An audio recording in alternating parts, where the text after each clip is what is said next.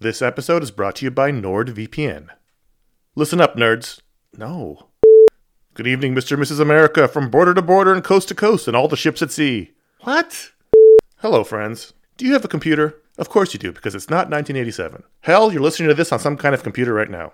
But do you have a VPN? Oh, what's a VPN, you ask? Well, my friend, a VPN is a virtual private network and it offers two key benefits enhanced privacy and security online. But VPNs do a lot more than that. VPNs shield your IP address, change your browsing location, and make online life easier.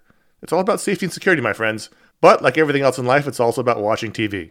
Don't let your paid subscriptions go to waste. I use NordVPN to access my home content while I'm traveling. Wink, wink. Plus, secure your connection on public Wi Fi in airports, hotels, cafes, anywhere you go when you're traveling. There's over 6,300 servers in 111 countries, and you can find a nearby server for the best VPN speeds. NordVPN is easy to use. Connect with one click or enable auto connect for zero click protection. And it's got amazing speed. NordVPN is one of the fastest VPNs out there. And with just one NordVPN account, you can use it on six devices. It supports every major platform Windows, Android, iOS, Mac OS, Linux, even Android TV. I think those are all real. Don't miss out on all the awesome benefits for using a VPN. Go to nordvpn.com slash ifanboy today for a risk-free 30-day money-back guarantee. The link's in the show notes. Once again, that's nordvpn.com slash ifanboy. This show is sponsored by BetterHelp. Um, you ever feel like you really need to get something off your chest? This is this this is a, like a real thing. Like if you're mad, if you're upset, if uh, if there's something going on, like the there's there's often for me an idea. Maybe it's a wrong. Maybe it's a moment. It's it's an injustice. is something that just you keep going on and on, over and over in your mind about it, and like that can create anger and resentment or shame, whatever it is. And very often, I have found I am not a therapist. I have found that when you let it out, when you give it voice, when you say it out loud, um, sometimes it makes you feel better because you you've expressed it, and sometimes it makes you realize like, oh, this is not a big deal, but I've, it's been stuck in my head. So you give voice to those things, um, and it can make you feel a lot better. And shock of all shocks, therapy is one of those things that can help you do that. It can help you be able to say those things in a place where you don't need to worry about the repercussions of it, work your way through it, uh, figure out coping skills, how to get around it. You know, find find ways to deal with that stuff instead of letting it fester. Um, if you are thinking of starting therapy, uh, if anything I said sounds familiar, you're like, oh, maybe my life would be a little better if I could deal with that kind of thing. You should give BetterHelp a try. It's fully online, it is convenient, flexible, it is suited to your schedule. That's the idea. That's what they're going for. Um, you can fill out a brief questionnaire to get matched with a licensed therapist. That's a big deal. You can switch therapists at any time for no additional charge. That that personal connection, I believe, to be super important. Again, I'm not a professional. Uh, get it off your chest with BetterHelp. Visit betterhelp.com slash ifanboy today. You get 10% off your first month. That is BetterHelp, H-E-L-P dot com slash ifanboy. This is iFanboy Pick of the Week 727, brought to you by Mack Weldon. For 20% off your first order, visit mackweldon.com and enter promo code iFanboy on the website. And iFanboy listeners just like you.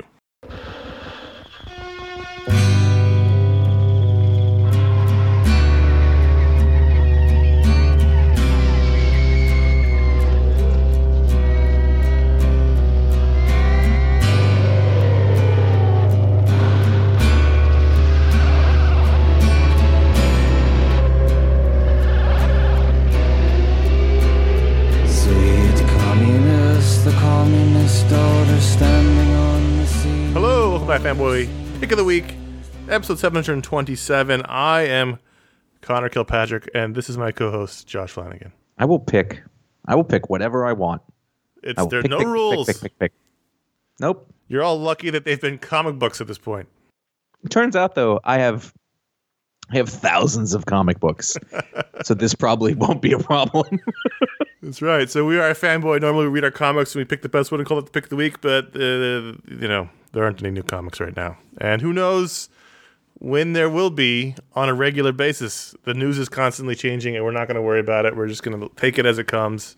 When new comics are coming out again, then the show will start to revert back to normal. Until then, you get this hobble together mess.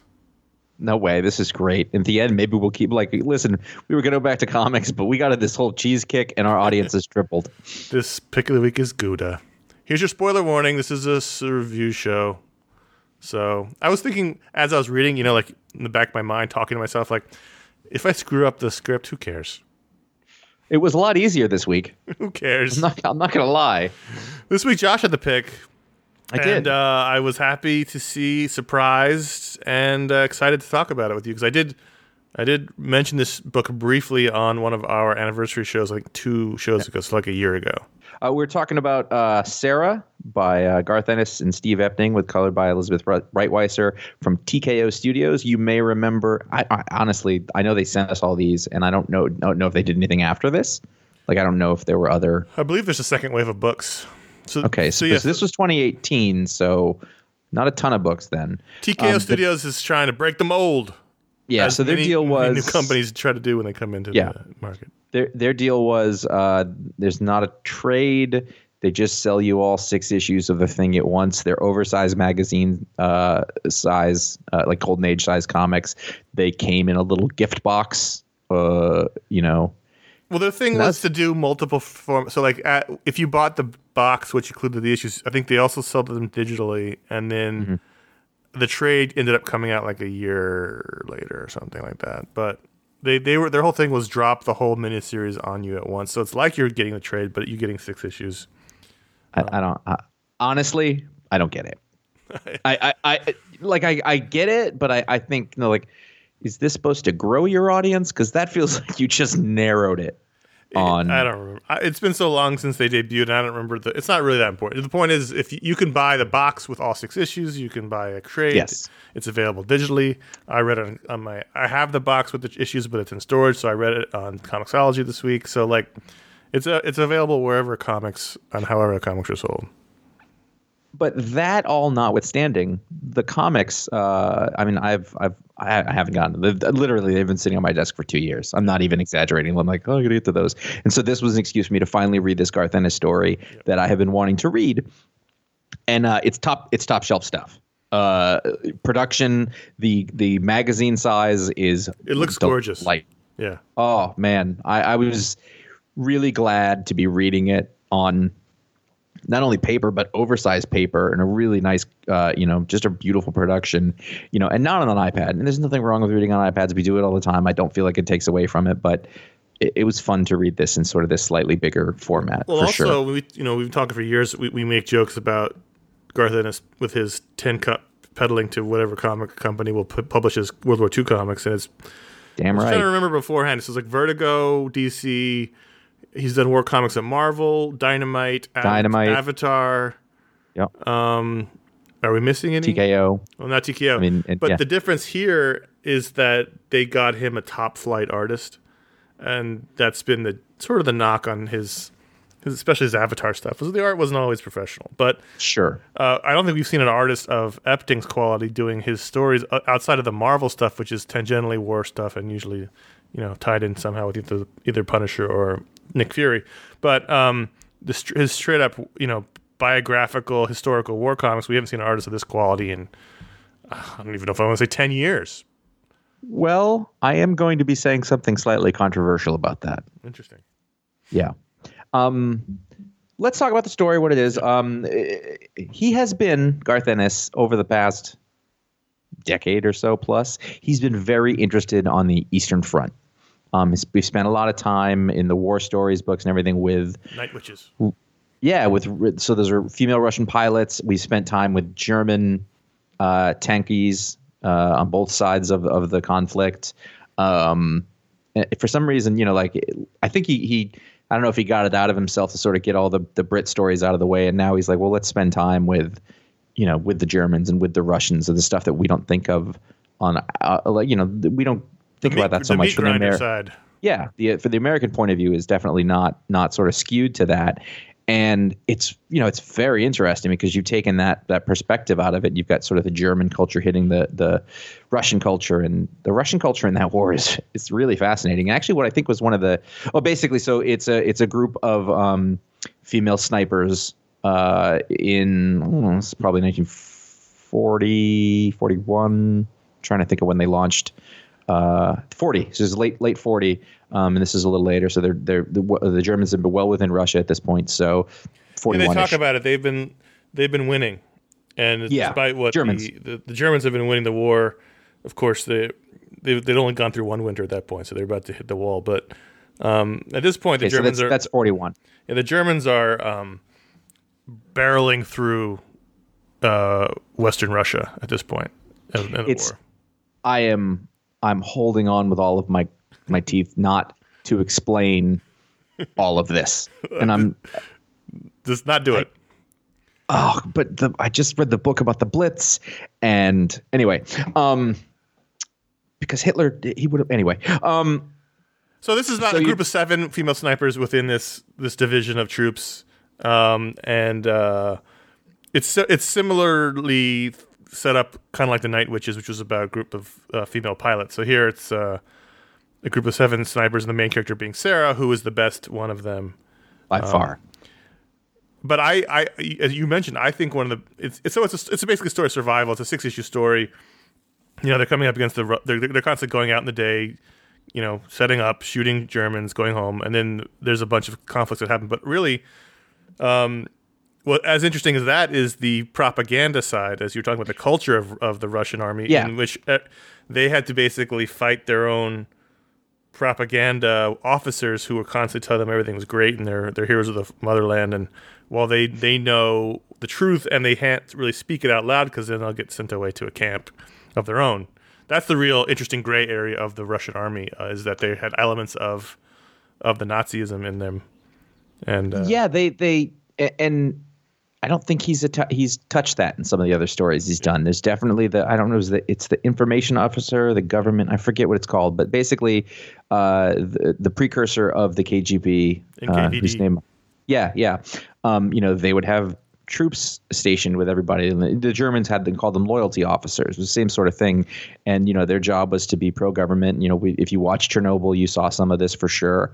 Um, and sara is the one who keeps you know she sees through it. Like she's their most valuable soldier but also like she understands the bullshit of it. And then by the end of the book I, there's no need for me to spoil this. Um, you find out she really understands it and it's sort of what's behind you know everything she's saying. And so any of that doubt that you had sort of goes completely away.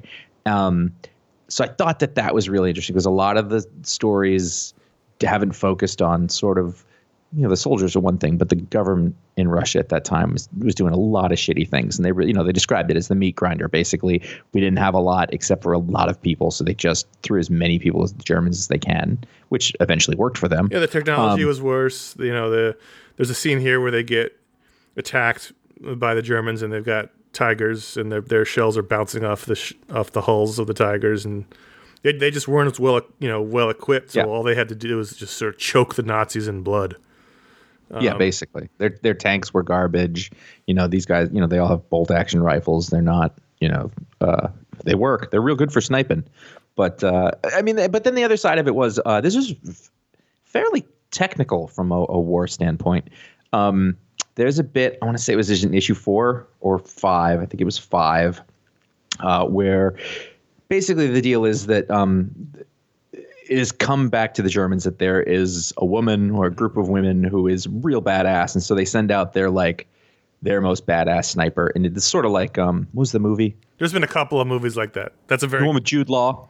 there's the Jude Law Ed Harris one. There was the movie Sniper with Tom um, Berenger. Same story. You know, about one badass sniper gets another. It's a Right. It's like a boxing movie with rifles, but So they send them out there, and then basically at the beginning, Sara explains where everybody is and why they're there around this big field and who can see what and what the other side is doing. in this book.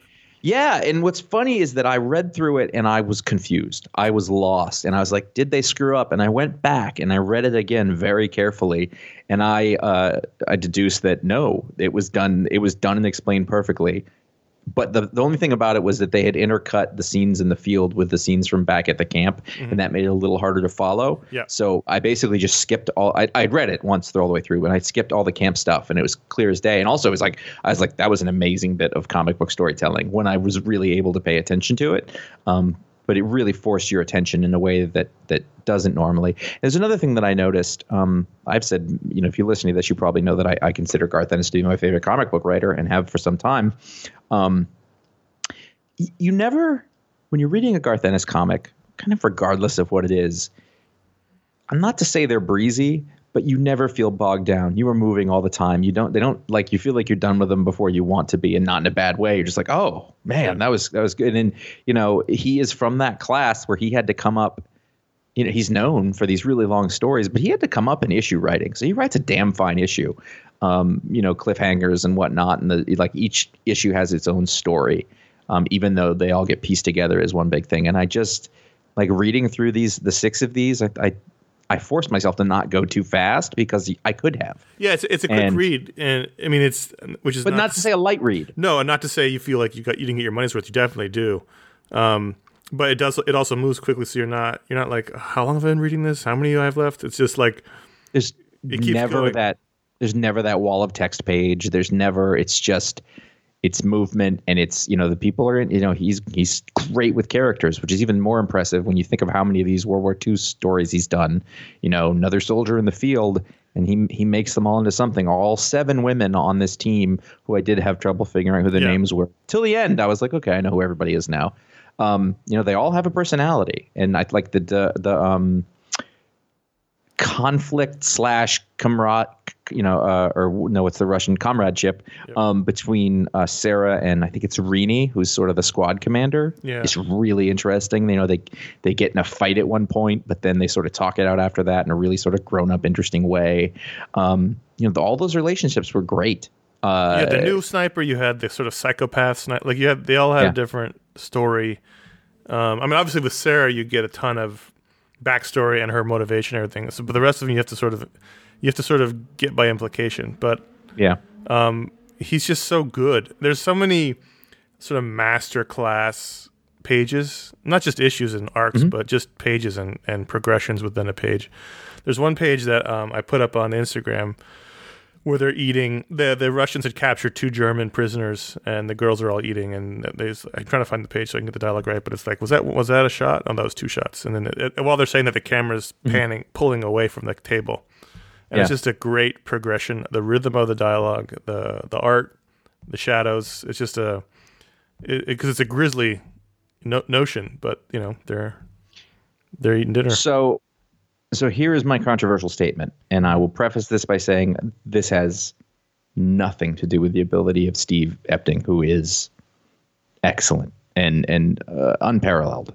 And there, you're right. There's a lot of very excellent technical storytelling. That that scene I was talking about in the fifth fifth issue, um, where you know like the, the big fight goes down, basically was a really good example of that. And and I sort of read it, and I you know, and the stuff in the um the stuff in the the bunks I thought was also really well done too. However, I am often I, I, find that my favorite stuff with Garth Ennis tends to be the guys who are a little more cartoony, who are a little more expressive.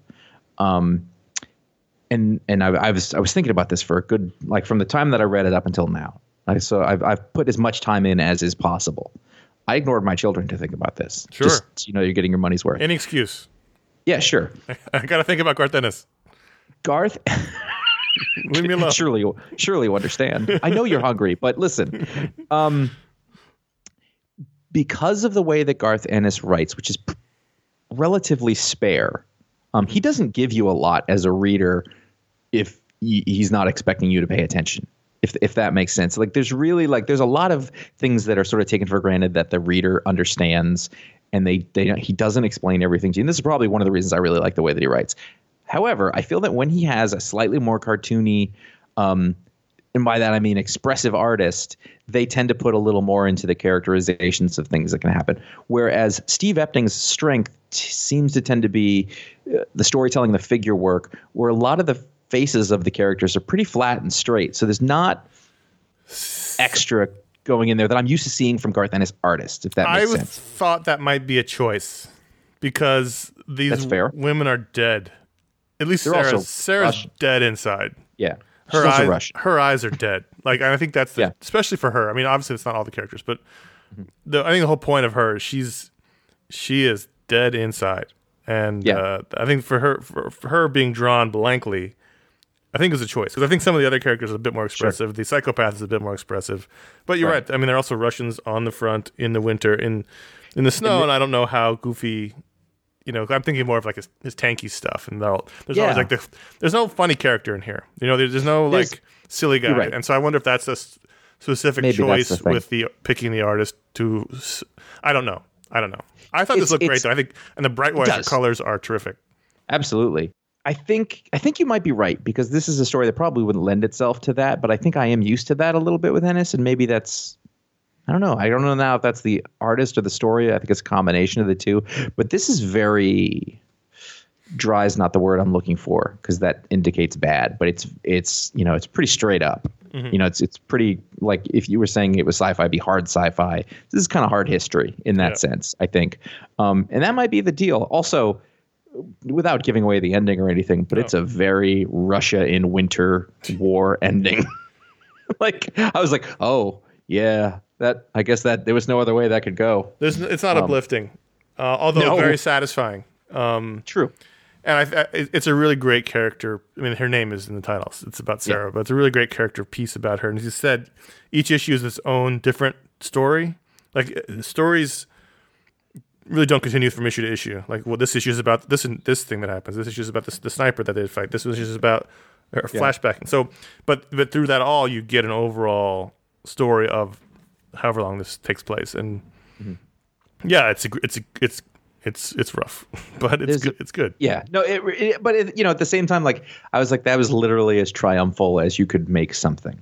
I think. So there's only one real criticism I have of the book, I would love to hear it. and it's it's one I remember having at the time, and I and I re- I had it again reading it. So the the only thing that you have to kind of like let go for purposes of dramatic storytelling and not think too hard about is is when Sara captures that German soldier and then ends up trussing him up in a tree to make him look like a sniper. Mm-hmm. I don't know how she could possibly have done that. Oh, I didn't even think. You know what I didn't. What I thought about that was, and I read. There was another scene that I had to read over and over a couple times. Is that she? The, the the the the Germans and the Russians wear kind of the same white Yeah, they all wear the white togs, winter. and so you kind of you have to look at like oh those are German helmets, so you can kind of get it. So she gets up early in the morning Yeah. and sneaks into a camp, and it looks like she's sneaking away from her own camp, but then she sneaks up on this this one German dude, and she looks like she's standing in the middle of the camp without cover. And there's other well, soldiers she all over was. the place. She was. Well, well, look into that in one second. So what I'm saying is, he. I, I have a hard time believing this soldier just allows her to get up in the tree and sit there while she intricately ties him to the tree. That's that's the only. That's true. That's but the only does- thing I had to, think of. That's that's fine, but it, it, I, I'm agreeing with that. But I'm saying the earlier part of that, like her getting into and out of that camp, seemed very unlikely. So for your It's- saying, it's- I think was that that was when she come across the guy peeing. Was that the one? uh, no, he's unloading box. Oh, I guess he is. Is he peeing? No, Issue 'cause he's with three. the- Is that what you're talking about? she he. So there's three of them. He walks away whistling. He's unloading the truck, and she comes up on him. He's oh, not you're talking about the same issue. I'm th- I thought you were talking about issue three. I see. Okay. No, no, no. Issue six, same guy you're talking about, Okay, the one that she puts in the tree, Yeah. and he's got a crate of stuff, and she pretty much seems to be standing in the camp because the opposite view of where he is, there's people everywhere. Yeah, she she the first the pages before that she's sort of p- pulling a Captain Speirs and just running through their camp.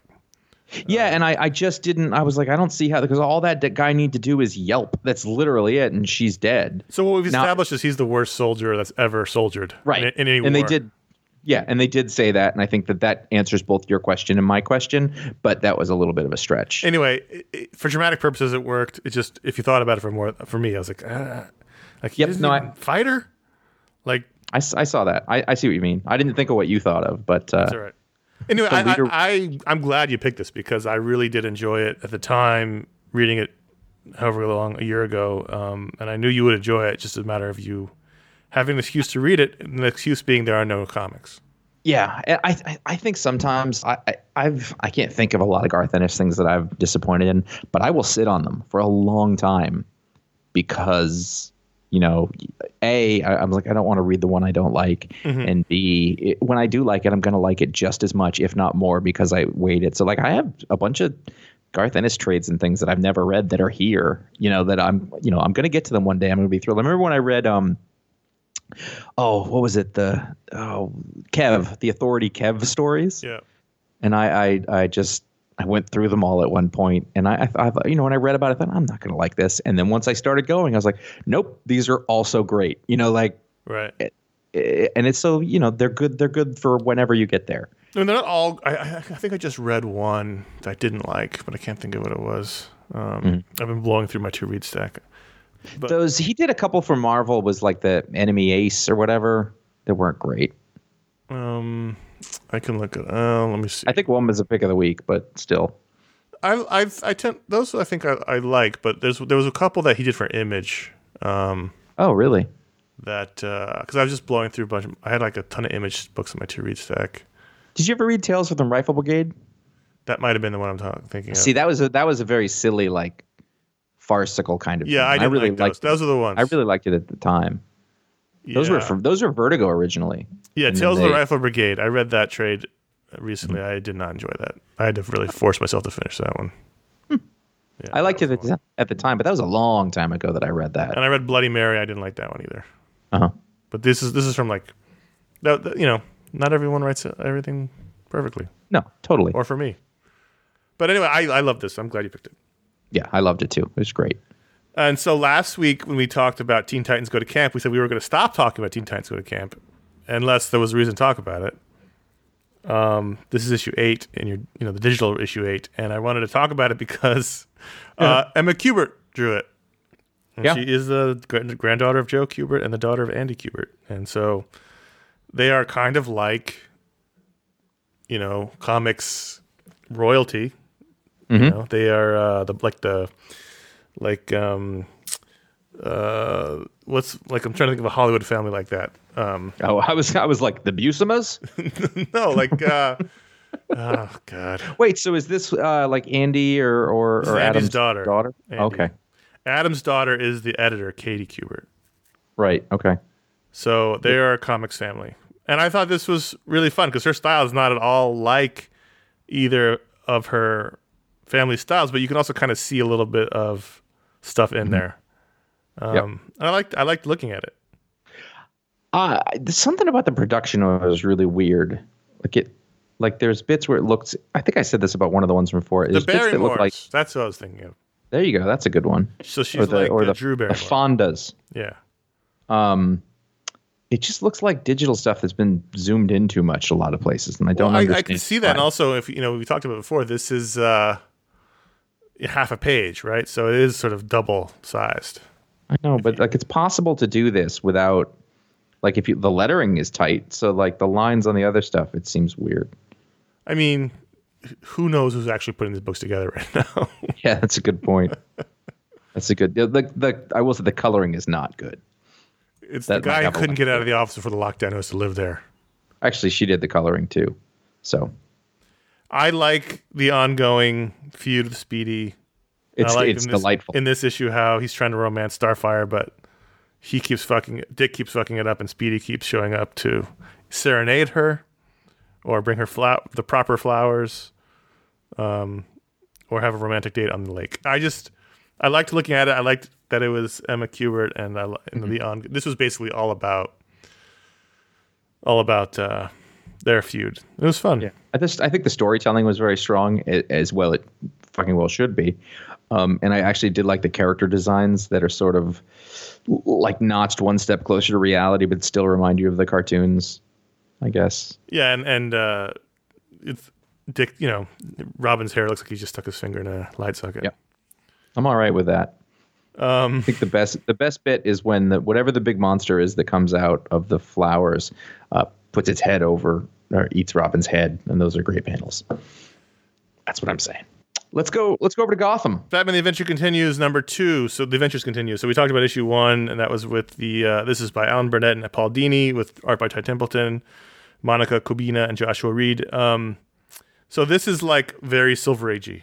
You know, there's big Yeah. robots, and Lex Luthor's in his battle suit, and uh, it's fun. It's not great, but it's fun. I mm-hmm. enjoyed. I think the best part of this was the Superman reveal. Yes, I mean that's always fun to see.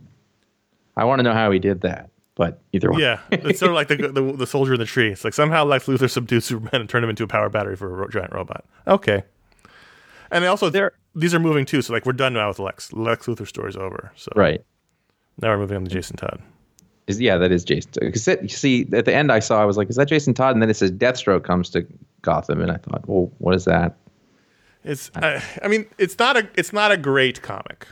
I, There a, are- It's a good comic. The the books that they did in the '90s that were contemporaneous with the with the show were actually really great comics. Mm-hmm. And uh, if you recall, they did it with Superman, and Mark Millar was one of the writers on it. Like th- those were back then. Those animated books were really actually legitimately great. This is Yes. good. Well, there. Listen, I I know of Ty Templeton as a cartoonist who I really like, and when I see his name, I get excited. But there were a couple bits in here where I was like, "Are you trying to be simplistic?" Yeah, I just Uh, had that feeling. Let's see. There's one, uh, which is page twenty. Uh, it's Superman is sort of floating in the air, and like, it's just bad figure. Like it's not good. Then there's another one where Batman is flying off in his robot suit, and and uh, which is page thirteen, and like it's just like it's wrong. Like it's it's not drawn correctly, uh, which is odd because it's kind of almost the same pose as from the other page. Yeah, I mean, just- uh, it's it's a bummer because it's um, it almost feels like it's not. It, it feels like the story and the art are a little simple, which would mean, mean it's Yes. geared more towards kids than than all ages. Which I'm fine with, but that's not okay to do with art, and certainly not with production of art. Yeah. I, I don't. I don't think. I mean, if you're going to do the the figure drawing, you got to do the figure drawing. And I know that this. I know this artist has the stuff. This feels like they took like storyboards or something and then kind of gussied them up for print, but didn't really. I don't know. It was that that was a little weird to me. I I absolutely enjoyed reading it. I mean, you think you'd said it before. Like you can hear that Lex Luthor voice. Mm-hmm. You know, you can Whereas I was, I mean, I haven't watched that show in forever, but I'm intimately familiar with what it looks and sounds and feels like, and this does give you that feeling, which is fun. So we had a nice surprise this week with uh, Yeah. Panel Syndicate releasing a new new book, which was nice of them because uh, there was no comics. It's, that would have been the thing I should have put in the script right there that I was thinking of uh, that I forgot to do. Friday from Ed Brubaker, Marcos Martin, Muntsa Vicente. Marcos Martin and Muntsa Vicente are the uh, art team. They did um, Barrier and uh, The Private Eye. And uh, this is Ed Brubaker's first Panel Syndicate book. And he seems like the perfect guy to work with this company because this is totally his ethos. Um, and so I want to know if you, and I, you may not have had the same thought I did because you may not have done the same things I did when I was a kid, but I was only about 10 pages, not even 10 pages in when I realized it was Encyclopedia Brown. Um, I didn't realize it until I was actually like, "What is this?" I spent a lot of time with that, and then when I read it at the end, uh, what was it? Harriet the Spy was, I think, the thing that he said was his favorite thing, and then that's what it was, and I, I sort of understood it, but I didn't get it right away for sure. Yeah, I It was "What?" I not- like, I was like, "What is this?" And then I w- and then I don't know why because you know I I've read Encyclopedia Brown like thirty years, but in my brain it sort of all clicked because you've got this kid who's working with the sheriff and he's got a tough uh, female Watson. And that's that was Encyclopedia Brown's setup. And there was a bully in town who was always the bad guy, and he had a, a name very similar to the bad guy they were chasing in this. Um, anyway, the this is so this is a story of a girl who comes back from college. She has some she's she's very angsty about it because she she has a best friend and she's got something to talk to him about, something that happened before they left. And uh she wants to talk to him, but she doesn't get a chance because as soon, as soon as she gets home from the train station, the car pull, cop car pulls up, says, "We have a we have a mystery to solve," and so she gets pulled into this mystery that is very supernatural and and all that stuff. But um, it- not what I was expecting. No, it was not. It was not a Brubaker that. It, I mean, it, it was Brubaker, but it wasn't what I thought it was It's the be. It's the fatale Brubaker. It's also like like you remember the there was a criminal series uh, or a story where it was Archie. Oh yeah, no, that but that was more straightforward. This is the this is the supernatural side. It's the fatale side. The guy who likes uh, Mm-hmm. Yeah. Cl- Cthulhu, however, Yeah. however you say that. So that's Yeah. less interesting to me. But and it wasn't it wasn't a Marcos Martin that I could have told you. no, especially after reading Batgirl last week, it, Right, a it very was- it different was- Marcos Martin than even Private Eye Marcos Martin. Yeah, no, it was a ve- like he was doing a completely different cartoon style. That you know, there's storytelling things, and obviously there's production coloring that's sort of like you can see it, but the sort of way that he drew the you know the figures, is- Christ, some of it looks like like old top shelf comics almost. You know what I mean? Yeah, it's really kind. it's very cartoony with very exaggerated features on people and. Um, when I opened it, I was like, "Is this really Marcos Martin?" And then you can Yeah. see it. You can see it, but he's doing a different thing here. So, Brubaker said in the out you know, outgoing essay that uh, his idea was to do the YA book after the after their adults. Post YA. Yeah. The joke being that's just A, but um, uh, so this is like a Encyclopedia Brown character that's also Harriet elements of other other things. What happens when they're older and they're past the point of being you know kids, and so you know it's very adult. There's cursing and there's violence and She smokes. you, you have to assume they either had sex or something happened that was very awkward when Yeah. went, before she left. And so there's that, and the and the and, and the kid I'm just going to keep calling Encyclopedia Brown because I don't know what his name was. Uh, is is still living in that world. He's still home. He's still solving cases with the sheriff, and and she is trying to sort of grow up a little bit. Lancelot Jones. Right.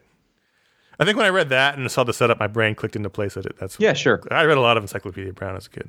I loved it at the time, but I haven't looked at it in a while. I think I tried to read some of it to my older son. He just didn't click, and I didn't. We didn't keep going.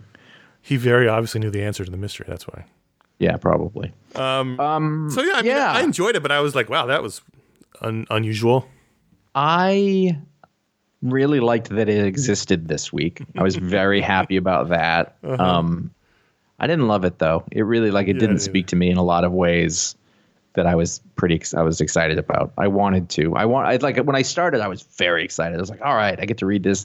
This is going to be great." And it, there was nothing wrong with it. It just wasn't a thing that tickled my fancy so much. Well, that's how I felt about Barrier, which was the second book that Brian K. Vaughan did with Marcos Martin from Panel Syndicate. Like, I don't think I even finished it.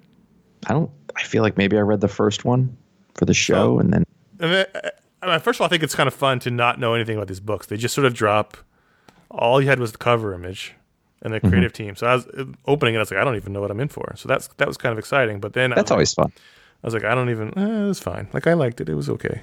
And at first, I was worried, like, oh no, because we had we had chosen, or you had chosen Sara, you know, early enough for us to read it as pick of the week. And I was like, oh no, did we blow it? Like, is this going to be this incredible Brubaker Martin crime book that should have been the pick? And then I was like, nope, Sara was better. No, it, no, yeah, there was no.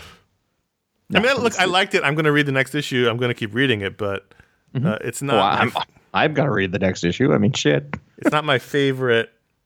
Um, like I didn't. I, I dropped off Fatale. You know, we get the the sort of ghost huntery stuff does not as interesting to me. No, I mean, neither of us are big supernatural guys. So, uh, you know what I'm big into? Underwear, Not just underwear, my friend. Socks. I'm into hoodies, sweatshirts. All those things. I'm into smart design, premium fabrics, and simple shopping. Right. I'm in. I'm in. I am into Mack Weldon.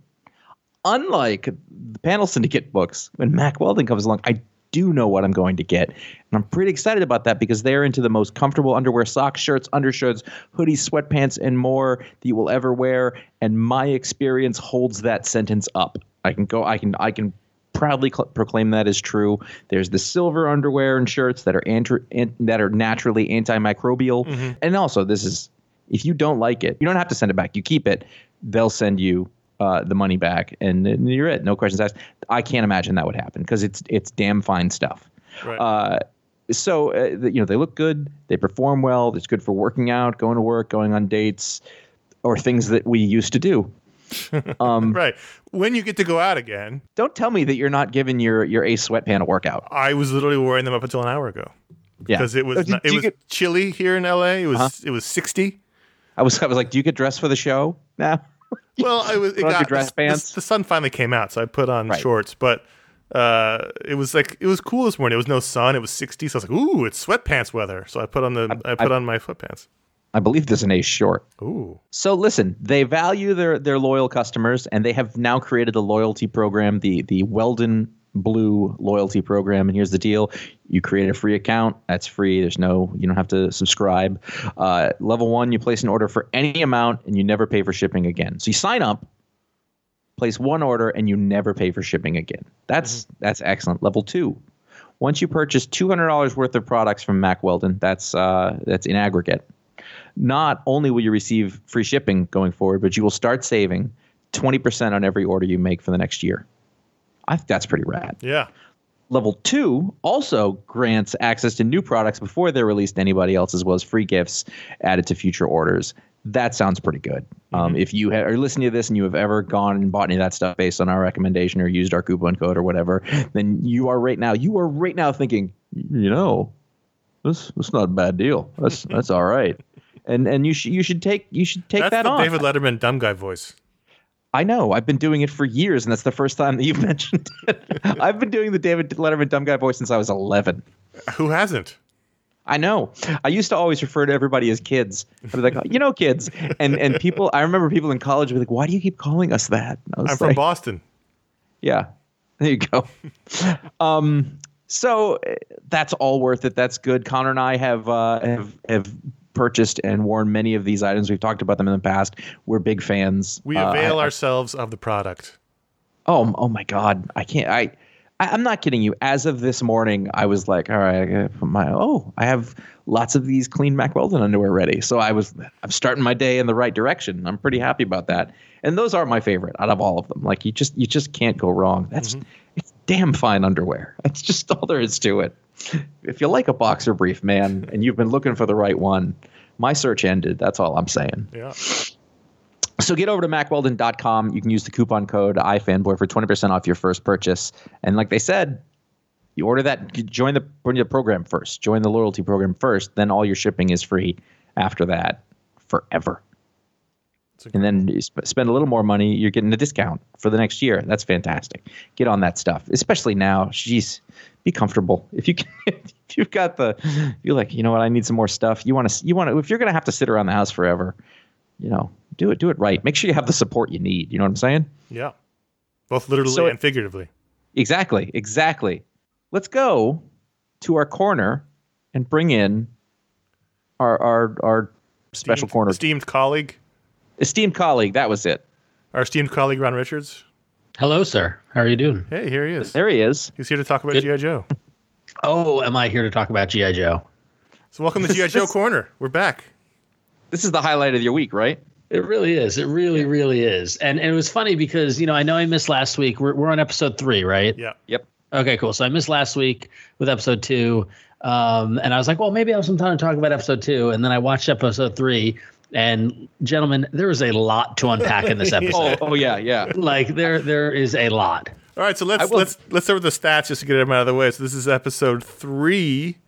Uh, this is called uh, the Worms of Death, the Mass Device Part Three, and it aired.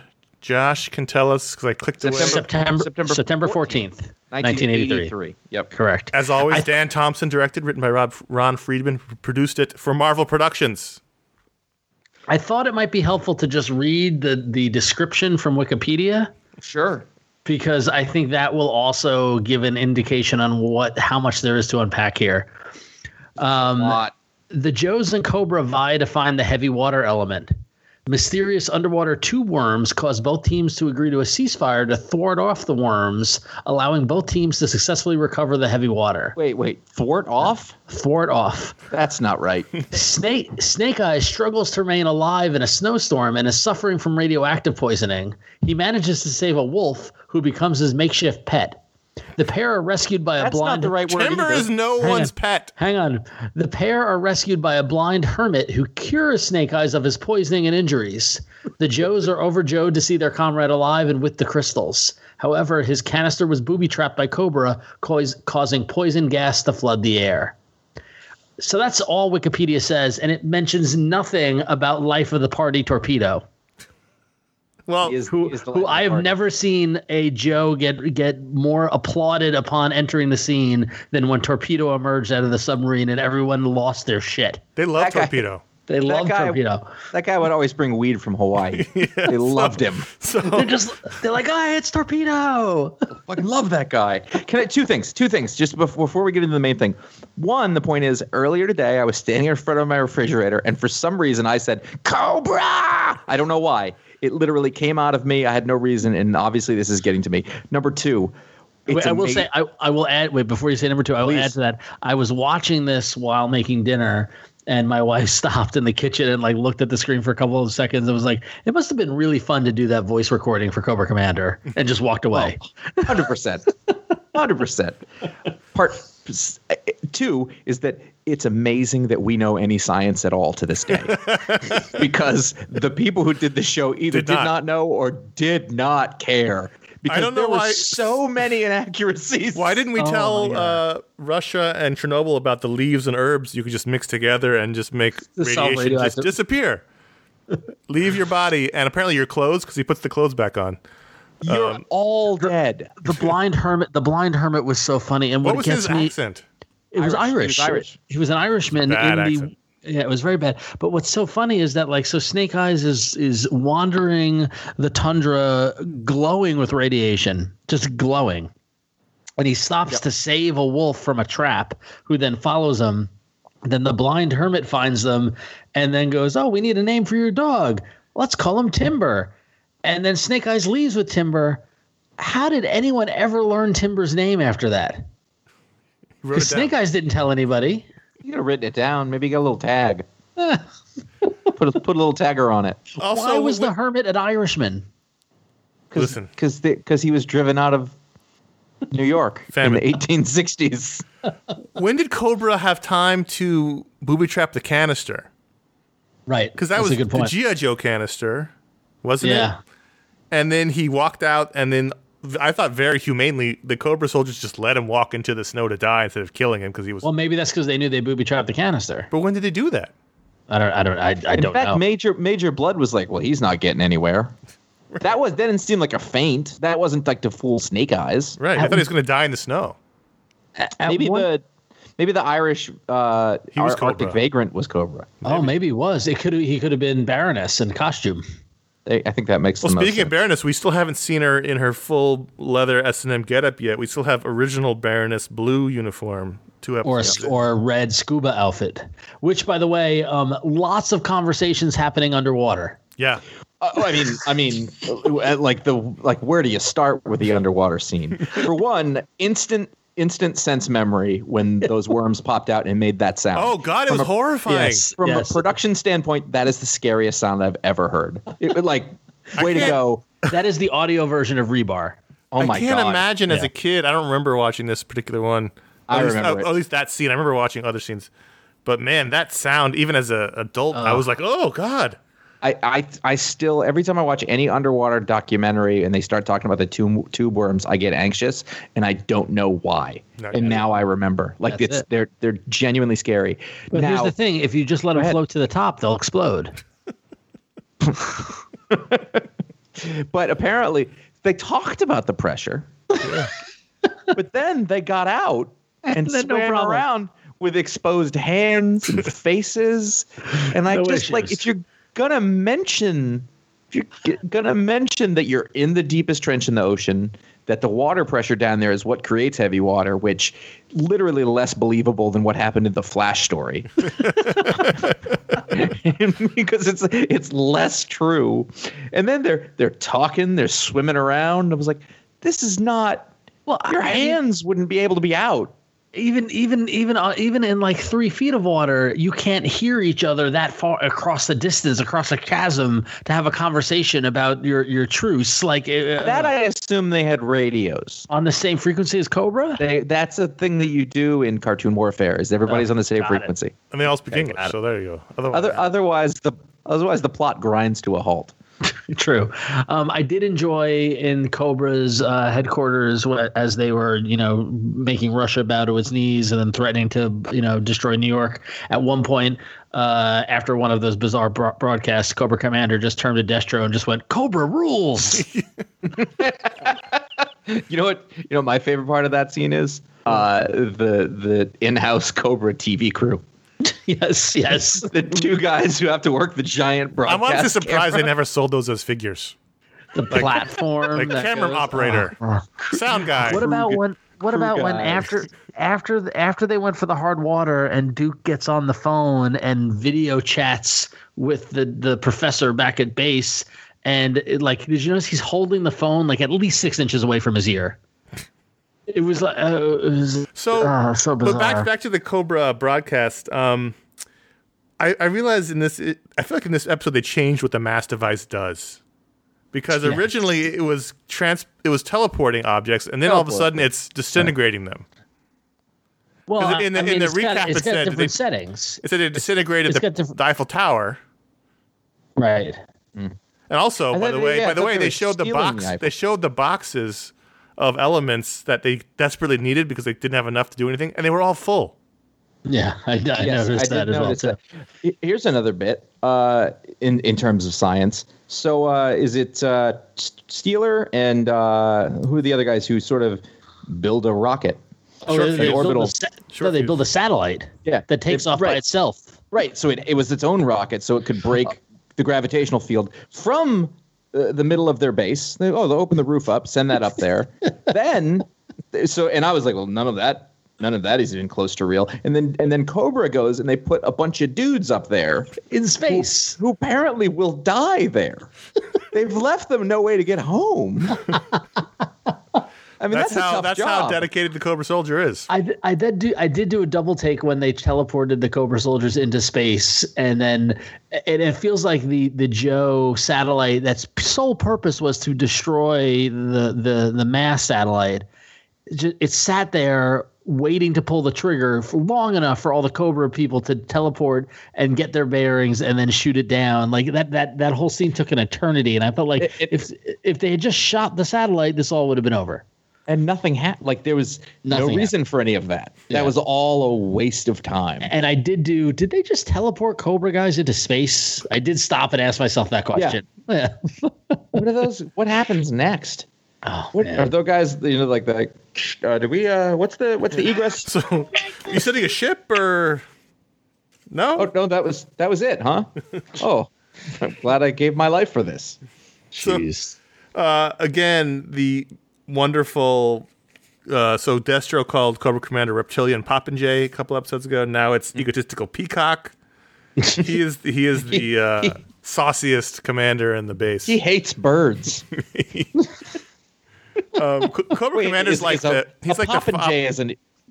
It's a bird, right? probably he's like the he's like the, the Cobra Commander's like the foppish king an old medieval England who was like inbred and, and ineffectual and he was really being run everything by the right hand man. Destro is just not even there's no no even pretense of respect with Destro. At this point, at this point, I get the feeling that that Destro isn't uh, like. I feel like there is a a you know like there's an equality in terms of their leadership, right? Like whereas in the future episodes, Destro is purely under Cobra Commander, but this it seems like it's a shared attempt at leadership. I was always confused about that as a kid Yeah. because well, it's clearly in the theme named- song. It's uh, Cobra and Destro. Yeah, exactly. Yeah, But he's called Cobra Commander, which Right. indicates, you know, like a level. And, and I remember as a kid just thinking, why is he taking this shit from him? right. I mean, Well, not that word. In the comics, it was clear, right? Yeah. He was always conspiring with Baroness and Major Blood or Doctor Mindbender or Zartan. Well, he was a he was a third party contractor. yeah Right. Yeah, he's a a, a, a, a weapons contractor, right? Howard Stark. Yeah. Yeah. in a in a in a very darker timeline. So um, Depends on who you ask. I I had forgotten because we talked about in the first time how you know Snake Eyes got the short shrift in the c- cartoon, but he really did have a lot to do in the last two episodes. He did. Sure. And also he was um uh uh, rescued by CoverGirl, who just you know is out at the perimeter in the most uh, uh, like inconvenient vehicle to take to go pick Snake Eyes rocket up. launching tank? Yeah, the enormous rocket launching tank. Tank. The And- war, that's the warthog. Oh, by the way, by the way, also when to back up when Snake Eyes collapses in the snow because of the radiation poisoning, and after being attacked by the enormous polar Giant bear, giant polar bear. um, They the can't blind draw animals. the blind hermit finds him. And did you see when the blind hermit picks both him and Timber up and tucks them both under his arm and carries them to his dog sled? Well, he was also pretty giant. I, I thought he was enormous. I mean, I well, let's yeah. talk. Let's talk about his design that made no sense at all. Like he had like he had like uh, Ace Frehley eyes and a big white hair and. He like, no is that supposed to be? Yeah, it was. No, is, is that supposed to be blind? he said he was blind. he couldn't see anything. I know, but it's weird. So He, also, I- he had I like did- Zartan eyes, actually. I did that's do it. I, I did do a bit more of a deep dive onto the blind hermit. Um, and uh, this is the only episode he appears in. okay. So, So there you go. that was as deep as the dive went. Yeah, pretty much. I will say I I did uh, I did misspeak. It, uh, CoverGirl's vehicle is the Wolverine, not the not the Not the uh, Warthog. Because the Warthog was There the it- plane, right? Yes, the, it was the like the A10. I That had took off from the ground. yeah, like the- vertically? Yeah, same. Yeah, there's it's it's a real plane like the A10. Uh, I forget what it's called. So but yeah. speaking of CoverGirl, this is also her original design. She was, you know, her character Yes. is the former CoverGirl model who's now Joe, and so she's got the long, flowing, super she's blonde blonde. hair. And later Yeah. on, she suddenly will sport a brunette suburban mom short haircut, Right. which is a strange. Which change. which I preferred. Um, we also got the the uh, the GI Joe underwater vehicle. Well, they were they, shark. Before, before they saw it was No, it- torpedo. they were very excited about a submarine in general. Yes, yeah, They were very yeah, they- excited about a submarine in general. as if they'd never seen it. It's not exactly a shark, by the way. Uh, because no, it sh- isn't because they didn't yeah. name it and it didn't have deep six. And Right. and the shark, the shark had it was more. Um, this looked like this. Uh, this one in here had the two yellow foils on the wing, Mm-hmm. and the shark just has the one fin in the middle. Um, this looks to be a little wider than the shark. It definitely you can see this is the beginnings of the shark. Um, Mm-hmm. Yes. But I would like to go back to Torpedo's entrance because I don't think that there is there there has ever been like that that submarine comes up and Torpedo comes out and those Joes lost it. Oh man, Torpedo! I love Torpedo. Good guy. uh, again, I have to go back and correct myself uh, or Uh-oh. us. The GI Joe Warthog was uh, an amphibious infantry fighting vehicle. It came with Sergeant Slaughter. I want Oh, you. I want you to keep doing figure. this throughout the episode. Yeah. No, I mean I Actually, have to. Otherwise, they're going to come back. The A10 Thunderbolt uh, was the GI Joe plane that I was thinking of, uh, based on the real plane, the A10. So what I find interesting about Torpedo is if you compare, how would you describe his portrayal in this episode? Hawaiian. Right, but also he was, you know, like he was he was into it, right? Yeah. Oh yeah, So- he was gung ho, semper fi. so so torpedo's um, uh, card description on the back of his action figure was torpedo can be described as the consummate professional you can always rely on him to do the job at the best of his ability and that's it don't count on him to do any high five or victory dance when the mission is done i feel like he was the first guy to high five and victory dance He based dances before the episode mission's portrayal. done. He, he is during the mission. Yeah. Well, Dan Thompson and, and Ron Friedman just went, this isn't going to work for us. And they had the freedom uh, from where they were working.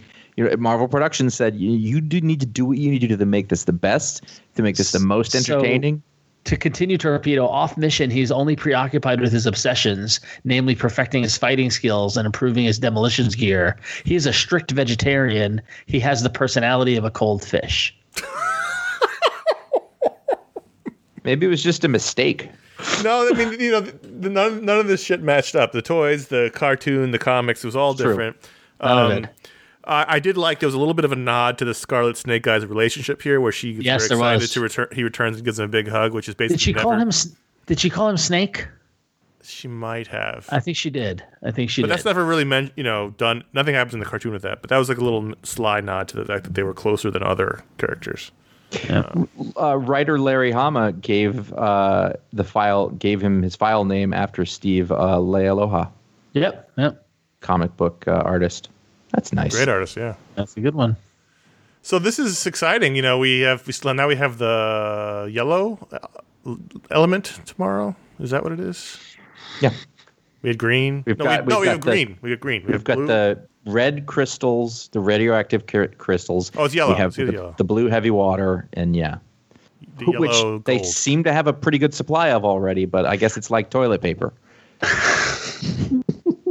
Did you see by when when Snake Eyes brought the crystals before the canister booby trapped and and and uh, gave as as Duke explained what was it? It was uh, paralyzing gas. Yep. Um, did you see the robotic contraption the the scientists used to put the crystals in the tube, like the arm that went Yeah. out and then went down? Like that was pretty cool. but also no protection from the radioactivity. Right? None, radioactive none, none whatsoever. It was just like it was like 24 inches from Duke. It's just, Radioactivity works different in that world. We're Uh, by the way, we're not even If you're, touching if, on. if you're blind, it can't even touch you. We're not even touching on the, the flashback to the captivity that Duke had and, the, the, the, the headset that let him remember where he was. You know the the the whole kind of uh, the uh, being in captivity memory. We once again the woman and things. I feel like things happen in between the episodes because in, the- in the last time on GI Joe part they'd mentioned how they made the world leaders into slaves. I thought that that didn't happen Yes. on the screen. No, I don't think it happened on the screen at all. No, they either. teleported them in, and we just saw that. That's just economical storytelling, my friend. They're in the. they put them in the pits. You t- you you bring them there. What are you going to do? They're going to put them in the pits. I don't need to spend time explaining so much that. wasted concrete. Like that's a So lot, really expensive build they did. um, I'm excited though to see how this all wraps up, and as long as this this weird time of our lives continues, we'll we'll get to the next. Well, listen, there's two parts here. I mean, we still got two more episodes to go. I know. Yeah. It's great. Do they? They did upload more than just these, right? Yes. And do we make that clear? These are all on YouTube, free of. I think they're even free of ads. Yeah, they're free of ads. Yeah, except they do have the ad breaks. They have the bumpers, which is exciting. Um, Nothing wrong with that. but yeah, we link them all in our show notes. If you haven't seen the episode, you can find the link in our show notes. And uh, miniseries number two, obviously, we're not getting ahead of ourselves, is The Revenge of Cobra. Oh, It's exciting. episode one is in the Cobra's pit. And I'm looking at the um, little thumbnails, and I see Zartan, and I see Shipwreck. I Aw, see, and I man. see, yeah, this is exciting.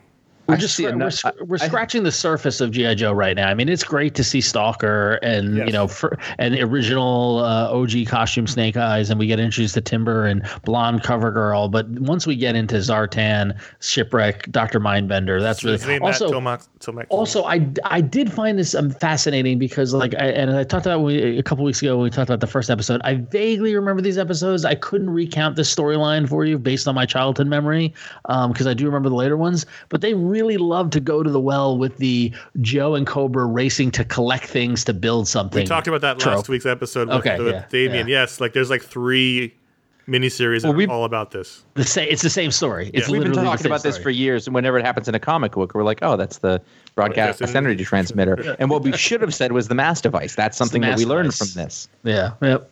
Tur- it turns out, by the way, that there are other people on YouTube talking about this. no. Yeah, I know it's true. One of them uh, has it like their screenshot is a picture of a, the GI Joe like DVD that they're talking about, and then a Yeti mic pointed the wrong way at the person.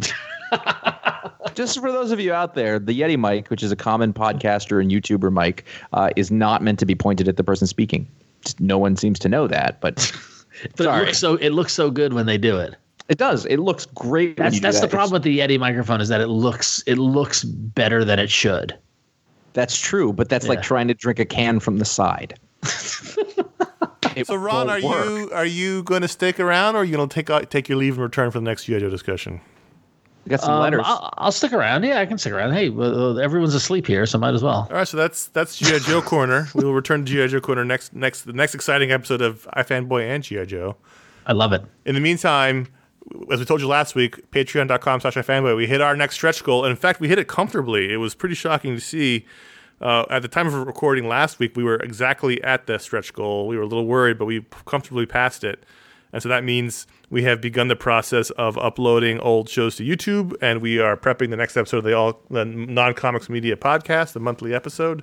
So you'll get all you'll get that this month, and you'll get What I, what I what I enjoy about this this stretch goal is that it puts me to work so yeah, you got to come in for the because show. I gotta come do I gotta come do this. I gotta come do the media explode. I thought I left, but now I'm back. I, you, I'm you have the hard drive of old shows, so it's all Yeah. it's all very Ron heavy. Uh, so let's you know it's it sounds crazy. I never thought I'd say it on the show itself, but the next stretch goal is the return of the quarterly barbecue video podcast. We never thought we'd actually have to worry about that. So I'm rooting for three quarters of that goal. so go to patreon.com slash ifanboy. You can go uh, get lots of benefits there, and uh, we appreciate that. Also, t-shirt store, ifanboy.threadless.com. We've told you before about our seven previous designs, iFanboy logo, Herm, Piccoli podcast, ratings, if one is Electro, GDAT, Nothing Makes Sense, Nothing Matters, and our new design, Stay Home and Read Comics, which is fast becoming our, it's it's almost, it's catching up to Nothing Makes Sense, Nothing Matters as our Wow. most popular design. Wow. And as we said before, a portion of all the profits from the sales of this of this design will go to comic stores in need. We're still working out the strategy on that because there isn't like a central place. There's a there's a one popular charity, but they're also doing bookstores. We want to make sure this goes to all the money goes to comic stores. So we're going to figure out how to do that once uh, sort of the, the, the dust settles on the sales of that that design. But you can go check it out. It's a great design, if I can say so myself. ifanboy.threadless.com and uh, check that design out. You can get it on other things besides t-shirts. And there, I got a book. I got a notebook. It looks nice on that. I'm seeing people post it on Twitter when they get it. Uh, they're posting pictures of it, and it just it's very cool to see it out in the wild. So if you if you have ordered uh, it and you're po- and you get it, throw a picture up on Twitter. Sh- you know, share uh, sh- you know share the experience with everyone. I have a Can they can they, short sleeve can they make it into the masks? I saw because Threadless does the masks too. So Oh, you Do they really? that? Yeah. Oh, So wow. see, I'm sure we can, but like we should uh, okay that. We if- should if- authorize that design. Yes. That's a good idea. That's a good idea. All right, well, we'll, Yeah. we'll work on that for next time. ifanboy.com slash support. That's where you can help us out via PayPal directly if you feel like it. And we thank you, anyone who does that. ifanboy.com slash Amazon. That's where you can buy books uh, that we talk about on Booksplode and a general link. And we thank everyone who helps the show. You know, tough economic times. If you can't help, that's totally fine. If you're, if but if you can, we would appreciate it, and we thank you. And like we talked about with Patreon, you get lots of rewards. One of which is the patron pick, which obviously we talked about last week, being a little bit on hiatus until there's stuff to pick. But the other thing is the patron powers. If you give it the five dollar or higher level, you get your own superpower live on the show. Josh, you're first. Well, the, the Steve Smith uh, projects an aura around him of let's say six feet, uh, and in that in that uh, six feet, uh, you receive perfect uh, broadband signal, highest possible bandwidth uh, for whatever device it is you're holding. If you if you know you're on the LTE, you're on the 5G, or even if you're just in the house, just tunnel wide open, like full pipeline. You know, you're, you're getting if, if you're on fiber, you know it's it's just stupid. So it's not It's area stupid how specific. fast. It's not like the the best in that region. It's just the best possible. Best possible for the specific device and hardware that you're working with. Which you know, with most modern stuff, that's pretty good. That's a hand. That's a handy, handy uh, power to You have. know, if you happen to be at your grandma's and there's still like a dial up there, like you're getting the full 14.4 baud. All right. That joke was that was so old that I was like, I don't even know if I'm saying this right. and and you went for it. yeah, because You the got fact it. You is, got it. Fourteen four. That worked. mo- most people don't know at this point. Swempthung is an is the name that's on this script. Swempthung is the next patron, and what Swempthung can do is activate his or her power, and they grow an uh, an '80s power rock mullet, and then they can they have them they they can sing any '80s power rock pop song. Wow. So they, they sort of become an 80s, not like hair metal. I'm, ta- I'm thinking more like the outfield or Toto, you know? that kind of thing. Wow. It was the outfield that got me. yeah, that was pretty good. I mean, that's strong. Like, like does Rick Springfield fall under Or, yeah, that? a Starship, Rick Springfield. Like, you know, Okay. you, you get that, you turn it, he, that Sw- Swempthung turns into an 80s power pop singer. Loverboy. Yeah. Yeah. Okay. Beautiful I'll singing that. voice. Sure. Can't get rid of the mullet, Absolutely. though. Yeah. No. Well, that that's that's part and parcel, my friend. Patreon.com slash ifanboy. That's where you can go and, and give $5 higher level, get your own power on the show. Thank you to Steve and Swempthung. Swempthung. Swempthung.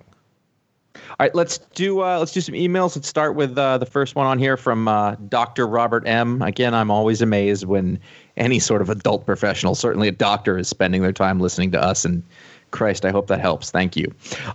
He's been thinking about this question since I've been distancing. I've been distancing, which has been over a month. It's asked backwards, but my work week has greatly increased, and I actually find myself spending more time with comics. I'm a geriatric physician trying to keep my head down at work. Yeah. And when I'm home, all I want is music and something to look at and lose myself in. Examples of what I consider time well spent is zoning out uh, on the art of James Stokoe, Seth Fisher, Rafael Grampá. Those are three excellent examples, by the way, and I think I get your taste. Uh, do you have any aspects of comics that you can focus on and lose yourself in? Any recommendations, not just based on my preferences? Uh, my friend suggested reading up on classic Fantastic Four, focusing solely on the art. That's the question. Interesting. I wouldn't focus solely on the art because I mean, yeah, you're missing you're missing a you're missing half the story there. Yeah, I mean, after we read those uh, those Kirby things, boy, there's a lot of those uh, Kirby and Lee Fantastic Fours that we talked about. Those all those Galactus stories. There's a lot of great stuff in the writing too. There was it was super fun. what can I mean? What can you lose yourself in? That's I mean, tougher it- for if- us, I think. Um, I would, uh, I, I, if I could, if I could recommend something from my fine employer uh, back in the day, uh, if you never read the original Secret Wars or Secret Wars Two, I feel like that's a great little get lost in kind of moment. I mean, f- for me, the answer would be, you know, we, we were talking about a Garth Ennis Ennis book at the beginning of this. Any of those really wonderful 60 to 75 issue Vertigo runs from the, you know, the, the end of the 90s, the, the first half of the 2000s. Uh, you know, there's Preacher, Hellblazer, Lucifer, Transmet. Sandman, Transmetropolitan. There's A lot of those. And those are the kind where they're Ooh. big enough that you can just dig in and and really get going. This, I mean, I don't. I, I'm sure there are others, but I always when I think of preacher, I just think of getting lost and just reading and not wanting to stop. And you know, there's those nine books to go through or 60 issues or whatever. That- Tr- Transmet's the same way. What what reminds me of that, and honestly, you know, the early two thousands was just a freaking oh. awesome time for like because I was I was gonna I would- like as you're saying that I was like, oh man, now's the time for you to dive into Sin City. Yeah. Mm-hmm. And like all the different, all the volumes of Sin City, and, and piecing the, the the the timeline together, and all that fun stuff. Like that stuff was so good at that time. I mean, Um, there's, yeah. there's dozens of Hellboy you could do that with. You could go read, you know, Strangers in Paradise from the beginning. You could read, you know, all of those sort of long series that you know went on for five, six, seven years or something like that. I had a friend who I did, like a work guy who I didn't even know was super into comics or anything. And he's like, he said, "Oh, I loved Lucifer." Like I was super into that. Like it's because it's like reading a novel. That's that to me. That's my favorite thing to do. If you really want to lose yourself, is getting into a novel, be it fiction or nonfiction. But just you know, you got a long runway in front of you, and those are the comics that do that for me too. Yeah, it's it's. I think it's slightly more difficult for maybe just me, but uh, you know, it's hard not to read something and think about how I'm going to turn it into content for the show. But um, I I think you guys are right. The longer, the better. Like I have the um, two through five volumes of Mark Waid's Flash, and that's something I, I'm not worried reading it, worried about talking about in the show. And it's long enough where I can really just sort of get into the the momentum of it, um, or something I've read a lot, like like New Frontier. You know, like I've read it so much, I'm not worried about how I'm going to talk about it, and I can just sort of that's that's art. I can just sort of lose myself in the storytelling of it. I mean, Yeah. if you've only read Watchmen once or twice, I mean, I know it's like an obvious answer, but when you read Watchmen a bunch of times, each time you're like, "Holy cow!" You do that, then watch the show. Go, you know, like make those connections if you've got the time. I feel like that. That's kind of grim and heavy, but it's still so good and so entertaining. So uh, hopefully that you there's some stuff there, Doctor Robert, I think he's an acid dealer. I think. and uh, He he can get you he can get you your uh, your weed card. so Yeah. Hey bud, what's the problem? uh, you know, hope you're hanging in there. Geriatric physicians is is is tough right now, so hang in there. Let's do Wes from Minnesota, who says, "For the past two weeks, I've been thinking about great artists who are also good writers, not just okay but good. The list comes up pretty short. Other than classic creators, Frank Miller, Darwyn Cooke, Jeff Smith, I can't think of any modern examples other than Gabriel Hardman. Are there any that you can think of? Also, I just wanted to thank you for the show. It's a respite from all the shit that's going on. It helps me give a get a break from the insanity. I hope it gives you guys a break from the chaos as well. It does. It does. Absolutely. Um, it's a good question. I think I, I, my first instinct was uh, there's a bunch of guys who are kind of primarily known as writers, but Well, hold on. artists. We used to get this Okay, go question a lot. I Yeah. don't know if you guys remember, Yeah. like like ten years ago, it was a lot of like, why are these art? You know, who are these artists think they can write? And it's like Yep. that's like the standard. That's like the standard. comment. I mean. Mm-hmm. comic books usually, were, or at least in the beginning, were made by people who wrote and drew, and Carl Barks Yes. and Yeah. Will Eisner. And, I mean, Well, that's I not, think it's not unusual. What I'm saying is, it's not unusual for having writers who who draw and, and artists who write. It's just that's Well, what I, and what I think is interesting is that like it's so it's so easy to you know kind of talk about Frank Miller or talk about you know the, the ones that are kind of established, but like I feel like in the last decade there was a whole nother generation that Yes. came up, and you've got Jeff Lemire, you've got Jason Latour, you've got Skottie Young, right? You've got you Yeah. got these guys who who were, who started off as artists who are now you know you know Lemire is probably better has more work out as a writer than he does as an artist. I still think because w- when we first came up upon him with uh, Essex County, you know, like I still think of that. Oh, that's him. And Sweet Tooth, Yeah. like that's uh, writing and drawing. Um, I, I'm having a hard time coming up. I know they exist in superhero stuff, but um, you mentioned Jeff Smith, and I think I think Judd Winick to me Yeah. is a guy who you know he's doing uh, That's what I was going to say. Um, Yeah.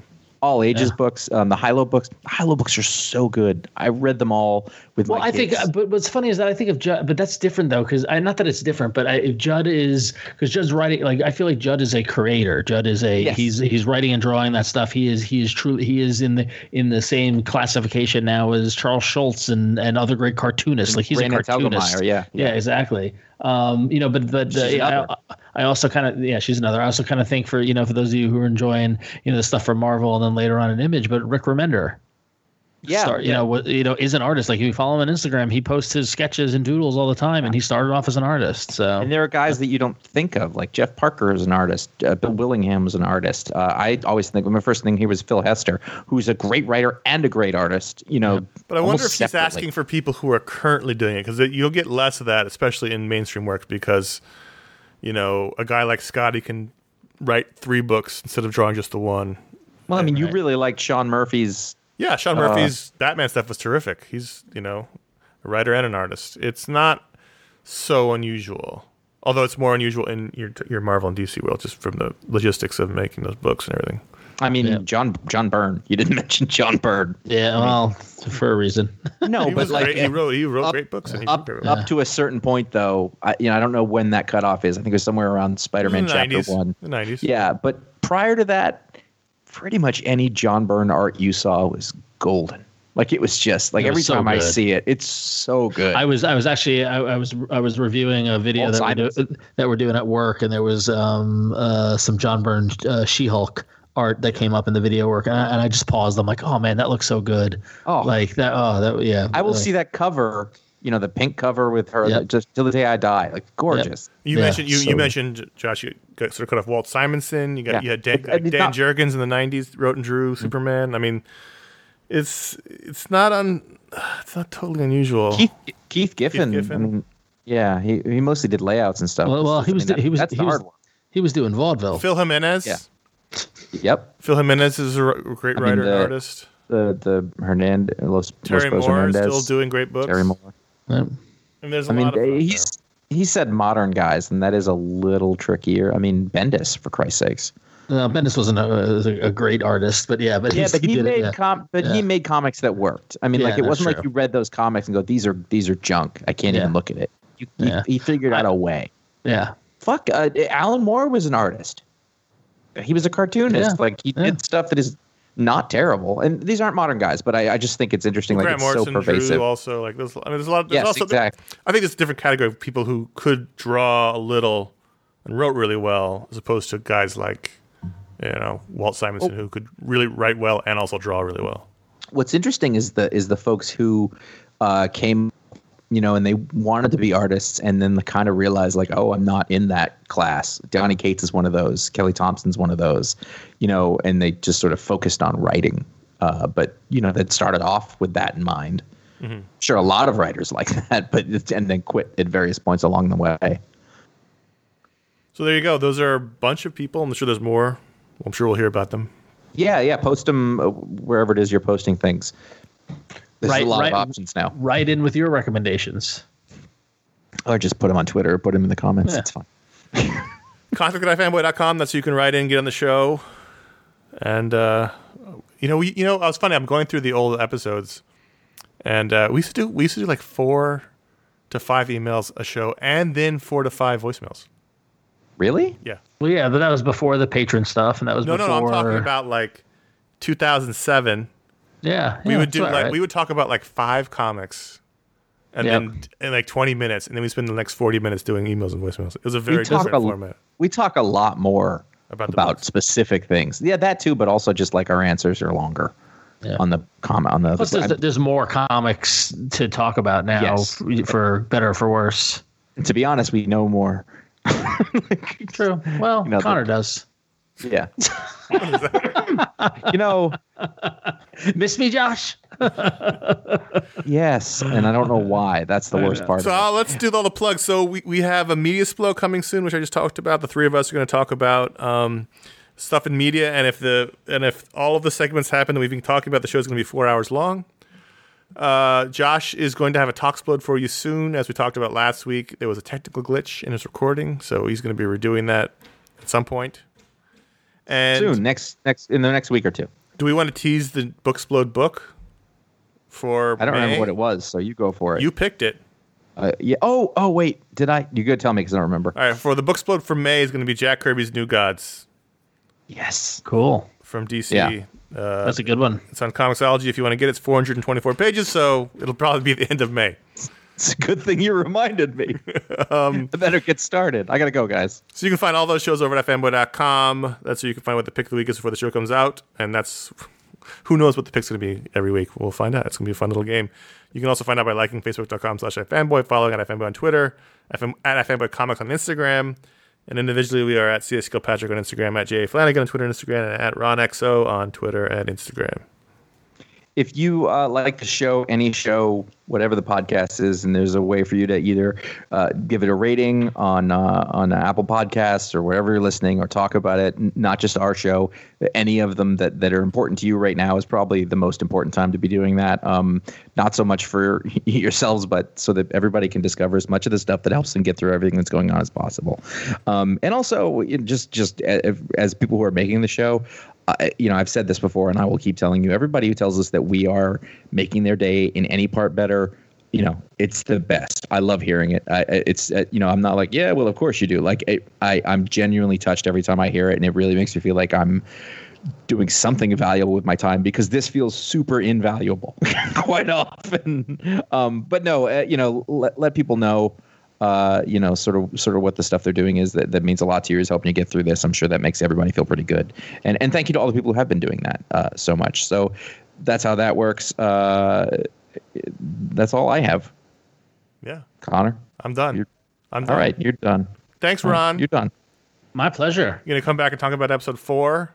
I yeah, hell's yeah. Or We- was that 4 um, I can't even remember anymore. Uh, this That is was three. three. This is three. Yeah. Four is next. Yeah, no, I'm on the GI Joe train. You you got it. You got it, Duel my in the. Devil's Cauldron. As long as those worms aren't on it, I'm fine. oh, God, those are scary worms. All right, until next time. thanks, Ron. I'm Conor. I'm Josh. Thank you. Wash your hands. Yeah, wash them. Leave